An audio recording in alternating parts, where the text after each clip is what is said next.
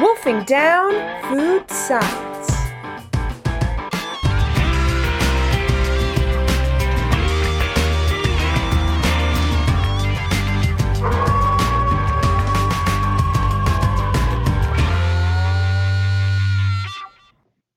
Hello, everyone, and welcome back to Wolfing Down Food Science.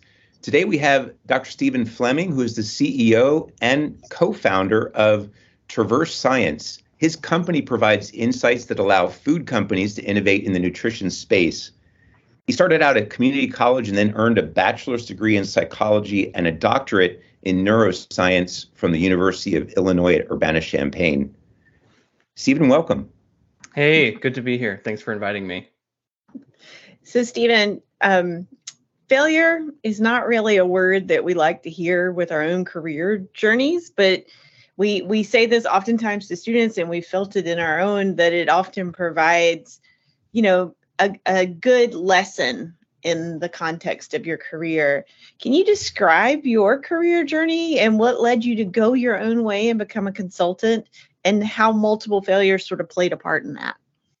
Yeah, absolutely. Um, failure is such an interesting buzzword in some ways with uh, like entrepreneurship. So when I was starting this company, I was in the University of Illinois Urbana-Champaign's like startup incubator. Enterprise works there, and you know just listening to podcasts and other things, and you know you hear terms like fail fast, which um, I get in principle in the sense that you don't want to do one thing too long if it's not working. You know, figure out when it's not working and move on.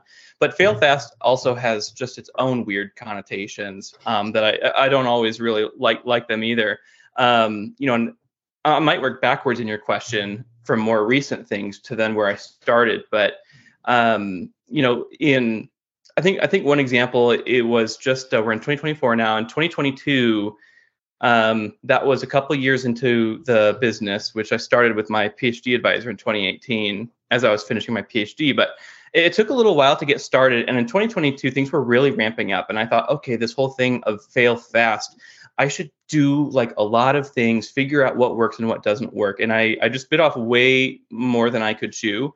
And looking back, you know, I had a lot of good lessons from that in the sense that I started growing a team. And at that point in time, I didn't even know who I really needed on that team.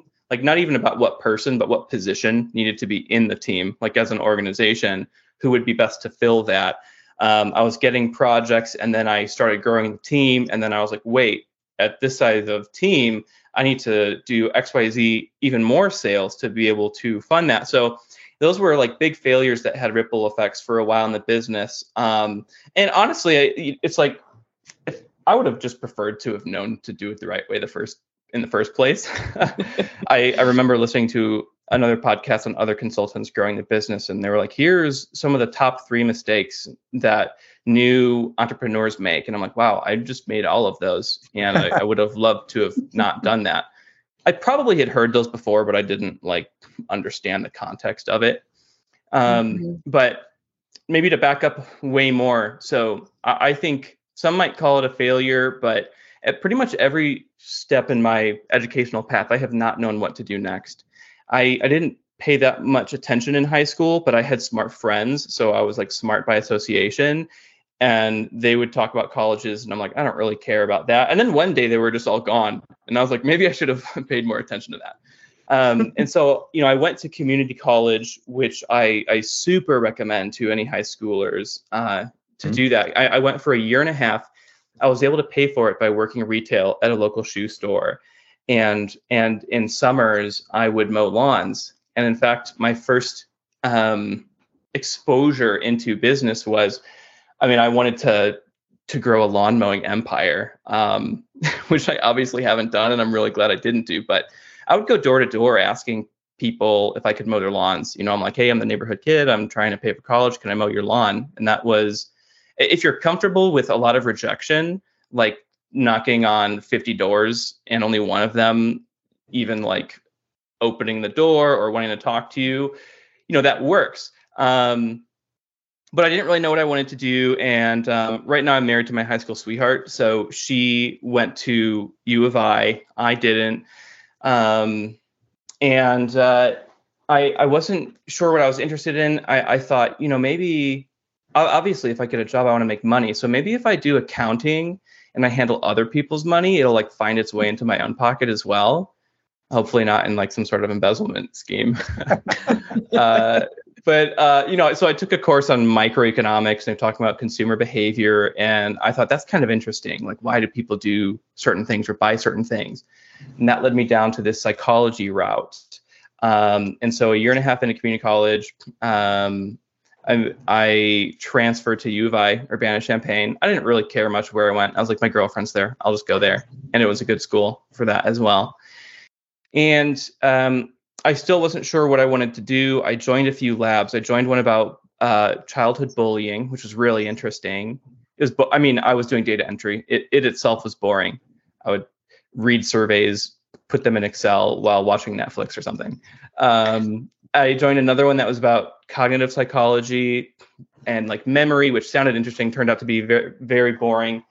And then I joined another one on like biological psychology, and they were looking at this uh, g- this uh, syndrome frag- called Fragile X syndrome, and it's the only, or not the only, it's one of the few single gene mutations that causes intellectual disability. So from mm-hmm. a scientific standpoint, it's easy to study because you you know what causes it, and that was super interesting.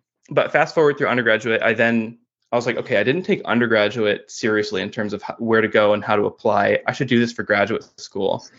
I, I, I, did pursue graduate school for the wrong reason, which is I just didn't know what else to do at the end of undergraduate. I thought I've done this undergrad research thing. It's really cool. I'll just like keep doing this, which I don't, it's worked out for me, but I don't think that's really a great reason to do grad school. I mean, you could do a lot of things, not just continue on because that's what you were doing.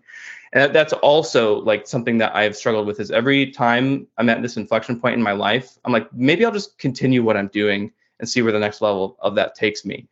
And so i applied to eight graduate schools. I've already forgotten where i applied out of the trauma of getting rejected from all of them which isn't true. I interviewed at michigan state university and actually that was the only one and and i had some mentors some graduate students who were good friends and mentors of mine. They're like, you know, just I know you don't want to stay in Champaign Urbana, but uh, just interview here. And because you've been working here, we're just gonna like let you go to the interviews, even though you never applied. Um, and so I was, I had interviewed at the Chicago campus as well. Michigan State had rejected me, and then I, it turns out I was accept, accepted to the Chicago one, but that was after I had already accepted something at Urbana. And anyways, I thought, well, I because I had done all that work in Fragile X syndrome in undergraduate, that's the thing I told everyone I wanted to do. And lo and behold, it was so niche and small, not many people were interested in it, or the professors mm-hmm. who were didn't have funding, at least in that year. And so I thought I need to like broaden my horizon and just, you know, anyone whose face seems slightly appealing to work with on the list of professors or whose content or, and work sounds interesting, I'll interview. And i again i interviewed like three or four and all of them were like you're really nice you're smart but i don't have funding this year or like what you're interested in i just don't do so it wasn't a match. So it's like i was feeling really like down uh, like i failed at even getting into grad school. This is crazy and then i i broadened my horizons again and i i met who eventually became my phd advisor and then business partner um, dr ryan dilger and he was he was not tenured at that point, and he was running a lab with he was uh, he was running a research farm, and he would feed you know baby pigs different types of infant formula and look at um, their brain development.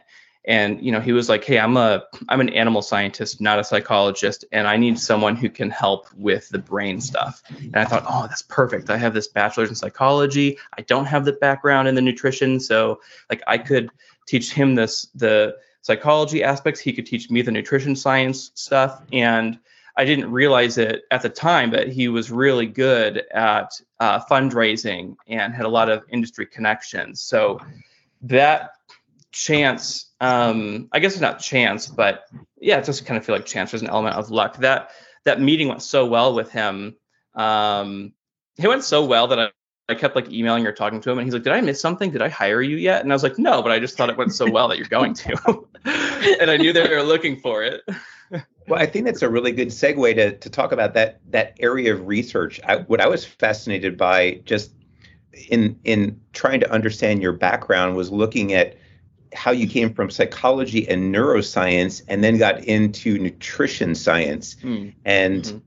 just try to help us understand how the, this um, these experiments on dietary fiber um, on uh, on on pigs how does that work in terms of its application to nutrition science and I think you you you started to talk about the the connection to neuroscience. So if you could kind of mm-hmm. expand on that, if you will, please. Yeah, absolutely. From the outside, it's like what possible connection is there? Right. And then when you're in the inside doing it, you're like, how are other people? How do you? How is it not immediately obvious? So. um, you know, most research is on mice, right? Um, or like cells. You know, we call these things preclinical research. Clinical being human research. You know, preclinical anything before that before that would be like it could be like pigs dogs cats humans monkeys whatever cells and in my undergraduate i was working in labs on rodents and um, i thought pigs well that's weird. And i mean it was a, definitely a culture shock the first time i worked on a farm. Um, i mean i thought it was like the worst smell ever. The others were like oh it's a farm. This is so great. Uh, and so i mean pigs the one big problem i think in science in general is that a lot of the science and work we do in mice it's really unclear how that translates to humans. Mm-hmm. we have created so many therapies or drugs or solutions to different disorders and diseases and you find yourself wondering like why is that? Why have we not cured parkinson's or alzheimer's or whatever it is? And it, you know the translation from a mouse to a human is so so big. So with pigs there's there's a dual role. One is you know studying them in agriculture and and um, from like a, a, animal production standpoint in in terms of making pork, and they're very interested in how fiber works. Can that create a healthier, more lean pig? But also from what we would call the biomedical side, which is can we use pigs as a model for humans? Um, I didn't really understand what that term meant, an animal model, like what is a model, but mm-hmm. basically as something, you know, could you translate your findings from pigs to humans? And rodents, when they're born, are um, really immature, so they cannot even urinate on their own without urogenital stimulation from from the mom. So it's really important for mom to like lick and groom her pups. And you know, humans, we can do that. So there's this idea of a prenatal or postnatal developer. And um, rodents are just so underdeveloped at birth that they're not the greatest model of infant development. Whereas pigs, pigs are, are a little more developed at birth than humans are, right? I mean, they're born and they're like up and running around. And obviously, it takes a long time for kids to to run. I have a, a two and a half year old now um, who can't do anything other than run. I'm not, sure he can walk. he can, but he just like only wants That's to run. and so the the pig was actually a really good um, animal model or system to be able to study how some of these things work. They have more similar brains to humans. Their guts are more similar. Just on, on almost every single level, they're closer to humans. And uh, I remember the first project I did, we were looking at this uh, combination of fibers called polydextrose and galacto-oligosaccharide, these uh, prebiotics that are put in infant formula. And I thought, hey, aren't those things that you like take when you need to poop, like you in the laxative? Who, who would care about fibers in the brain? And this is in, in 2016, I think. And the gut brain axis was becoming a big thing, but it's way bigger now than it even was then and there were you know a few publications to reference on how maybe there's this link between what's going on in your gut and your brain. And so we we did a study and i had my part of the study well I, I i led it as a graduate student but i looked at memory in pigs. And so you can you can learn about how pigs develop memory or learn by the way they interact with toys. So you actually all mammals do this thing where we we look at things that are new and interesting that are novel. And so you can let a pig play with two toys that are identical and then take it back to its cage bring them back and have the old toy and a new toy.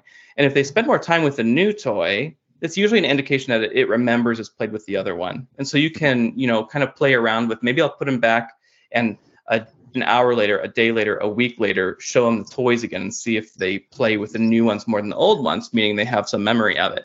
And so, anyways, the the pigs that got these fibers would explore more. They would play with that newer toy. They had a better memory, essentially, than the than the pigs who didn't get that that combination of those two prebiotics.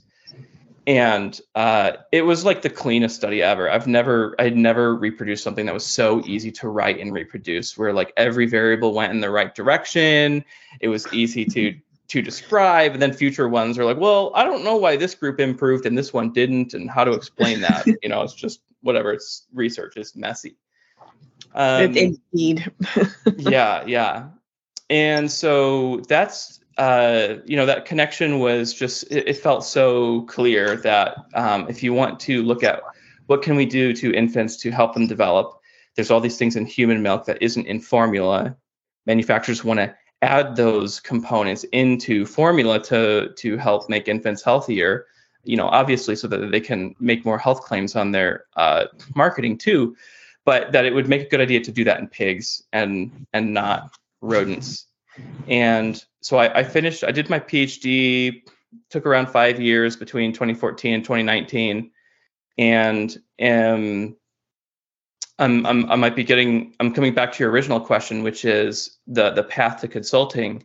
And so okay i'm getting towards the end of graduate school. What do i want to do next? And amazingly i was in the same emotional and mental state as i was with high school and undergraduate which is like i don't really know what else to do other than what i've been doing mm-hmm. um, but i did know a couple things which is I, I didn't really want to work for someone else as interesting as I found some of the industry work, I was like, I can't work on just formula for my whole life or just, you know, XYZ food product.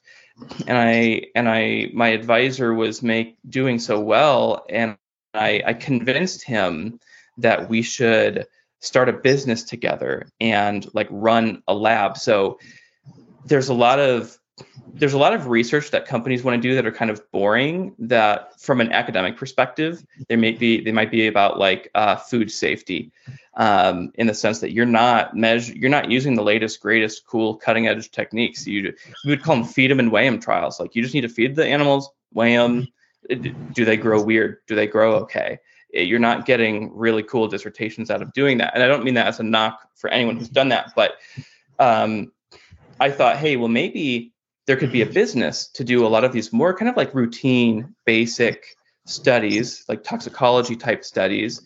And you know, it fits well for academics to do the more cool, cutting edge, new techniques, real interesting scientific questions.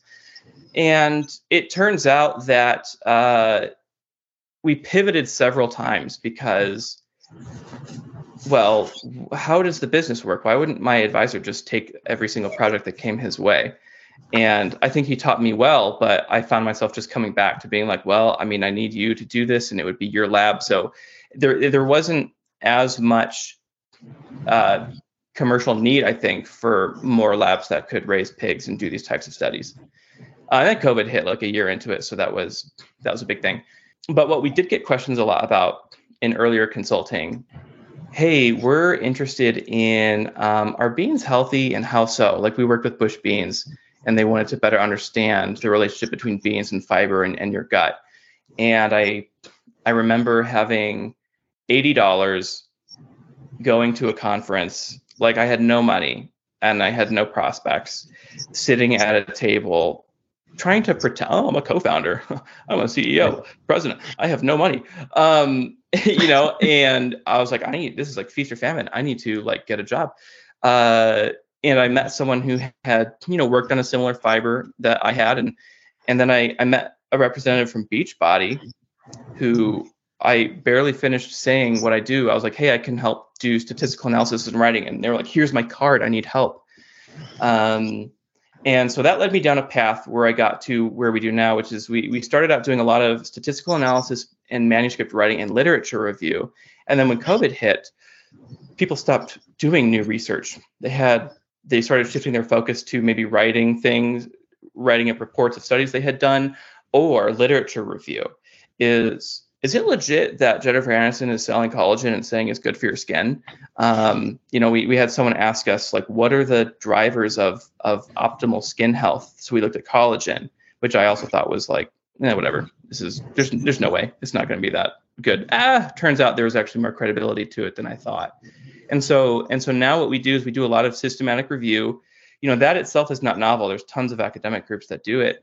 Um, but the where we help other organizations is to help them compile safety data if they're trying to demonstrate that a, a food is safe and it needs um, approval or they have to submit it through the uh, generally recognized as safe program in the US or they have to submit a novel food application in Europe.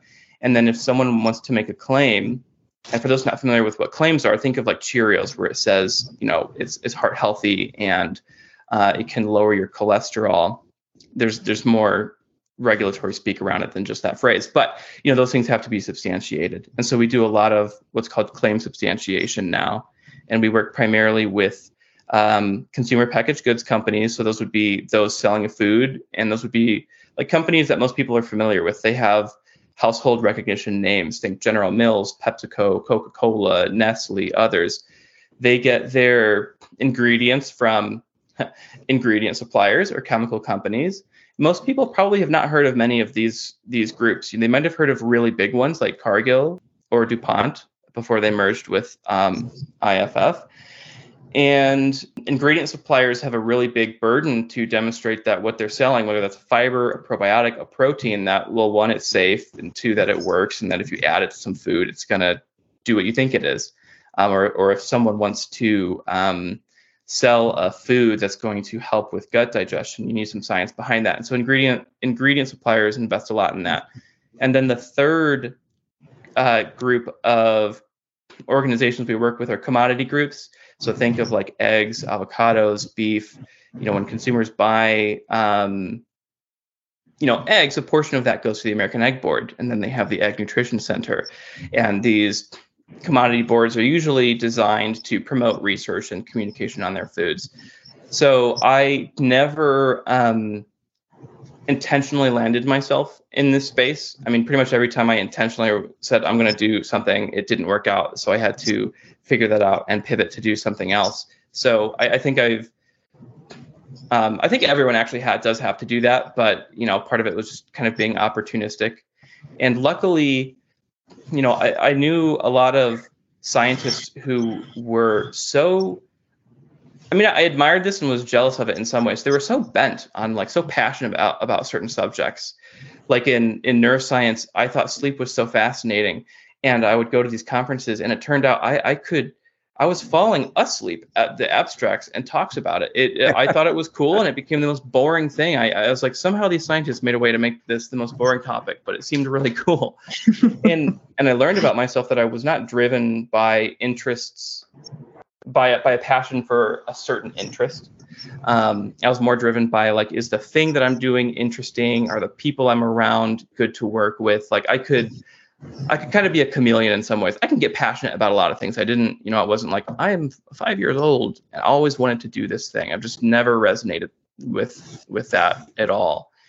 So that that's my really long-winded way to say like how you know we got from uh, high school not knowing what I wanted to do and then now this this uh, consulting company.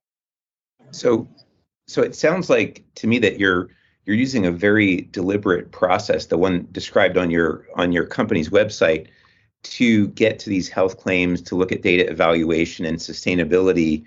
Um, so I'm just kind of curious. First of all, how does that process work? So I think many of our guests might be familiar with the literature review, where you're looking through the scientific publications to see what you can find. You know, does collagen really work or not in, in regard to to you know prevention of wrinkles? But could you walk us through that? And especially one of the areas that i don't think we've touched on yet is this area of sustainability.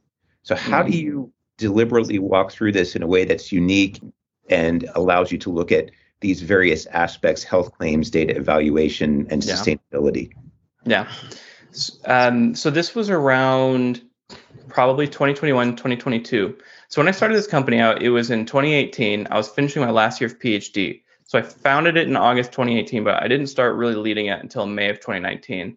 But I essentially did everything for the first few years. But I started to bring on other like graduate students or postdocs for part-time help.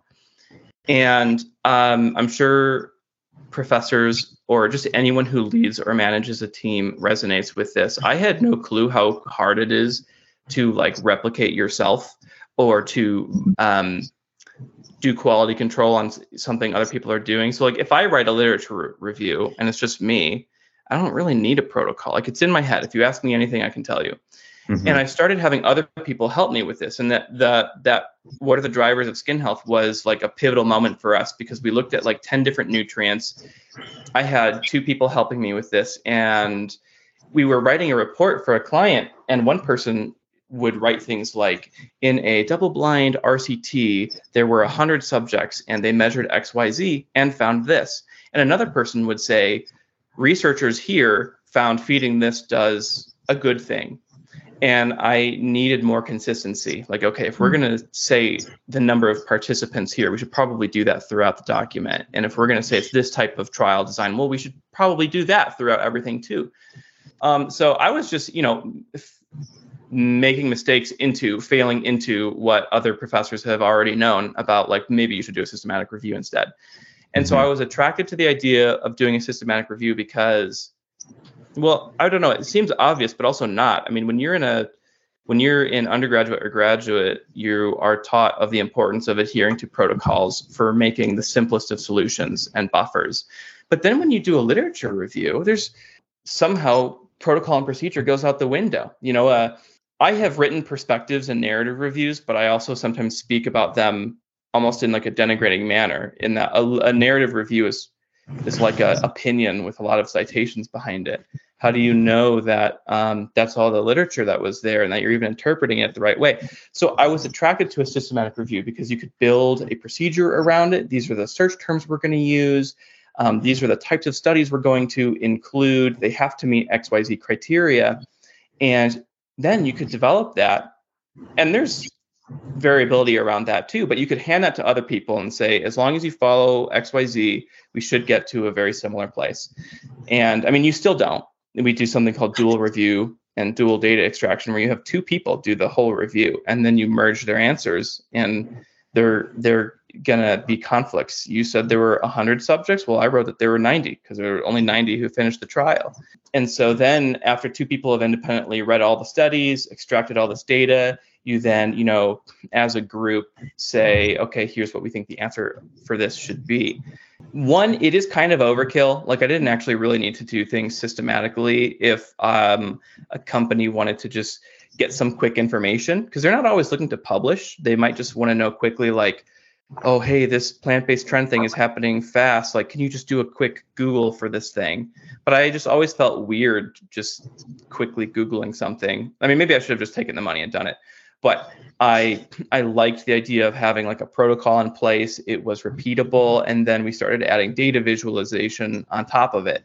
And so my biggest frustration with scientific research is that it's it's published in on static pages. And someone says, "Hey, there's five trials," and you, it's like I just want to click on those five and learn more about them, and maybe pivot around like, well, here's what the results were in men versus women, or in this country or this country. So we started using more data visualization techniques using um, Tableau to be able to you know make tables that are interactive so mm-hmm. we could publish a paper but then put something on our website where you know it's it's like graphs that update in real time if you want to look at a different um, what's a good example we looked at studies on beef and cognition so does beef improve mm-hmm. cognition and we learned that some studies are just about red meat they don't really talk about beef so we could make a table that said here's how many studies were on red meat versus beef and here's the methods or the people they studied um, but if you wanted to just filter down to just red meat real quick or something like that, you can't do that on just like a PDF document. You need something interactive and visual to do that. And that, that got us really interested in the in the data visualization um, aspect. And so that's kind of how we got um, to doing something in a in a more repeatable manner. Does does that Tableau uh, dynamic interface does that exist just say on the website of your your customer, or are um, are you also looking at public facing public facing databases as well? So I'm just kind of curious, because it sounds fascinating. I've I've just as my as you indicated, I, I've been frustrated with these sort of static papers when you know that the research continues progressing, and it would be right. great to see this change in real time. So it sounds like that's exactly what you've accomplished. So are, is is this just for customers, or or do you also publish these kind of things um, mm-hmm. publicly? Yeah, we do a mix. I mean, I always like it when I can get clients to publish it because mm-hmm. you know if we just do it and no one sees it but them i'm like well i don't even have proof i ever even did that in the first place. Uh, you know? I'm like i'm happy for the work but i want to you know i want to promote myself too. Um, we, it's a mix. So we have a couple on our website. Um, with one is on that we did a scoping review on beef and cognition. Uh, you know does beef improve cognition? And to fast forward on that, the the literature was so mixed that we didn't even bother trying to make a conclusion. It was like there's so many different methods this has been studied. It would be really premature to to say yes or no to this. Um, we need more studies on it. And so we made a visualization out of that. That's public. That's on our website.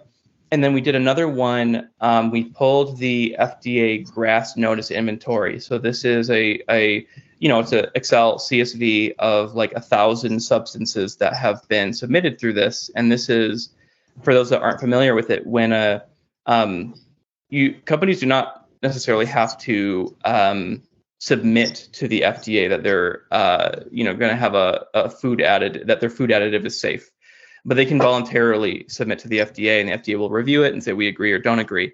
And so this is a database of a thousand substances that companies have submitted saying, hey, we've provided safety data that you can put it in XYZ food for XYZ uses.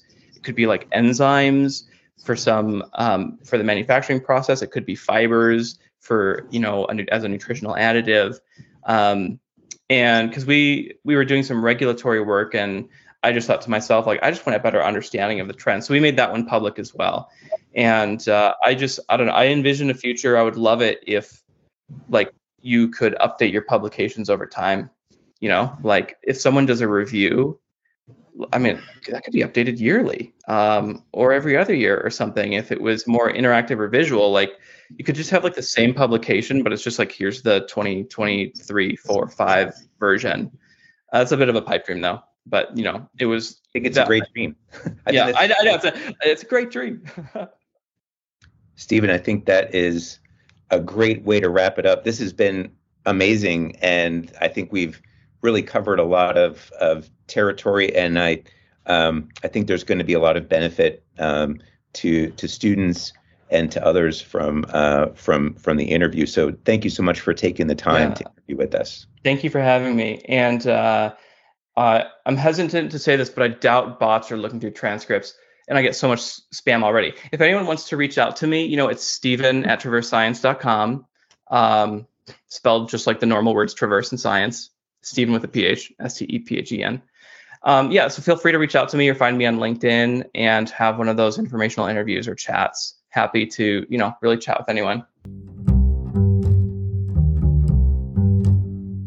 If you'd like to find out more about our podcast, Wolfing Down Food Science, please check us out at NCSU's Food Bioprocessing and Nutrition Science website, where you can find our show notes, reference links, and more. You can find out more about NC State, our department, and FS201, the amazing course that has brought us all together, on our website as well. Please don't forget to subscribe to Wolfing Down Food Science wherever you stream your podcasts like Spotify and iTunes. Thanks for tuning in to Wolfing Down Food Science. See you next time.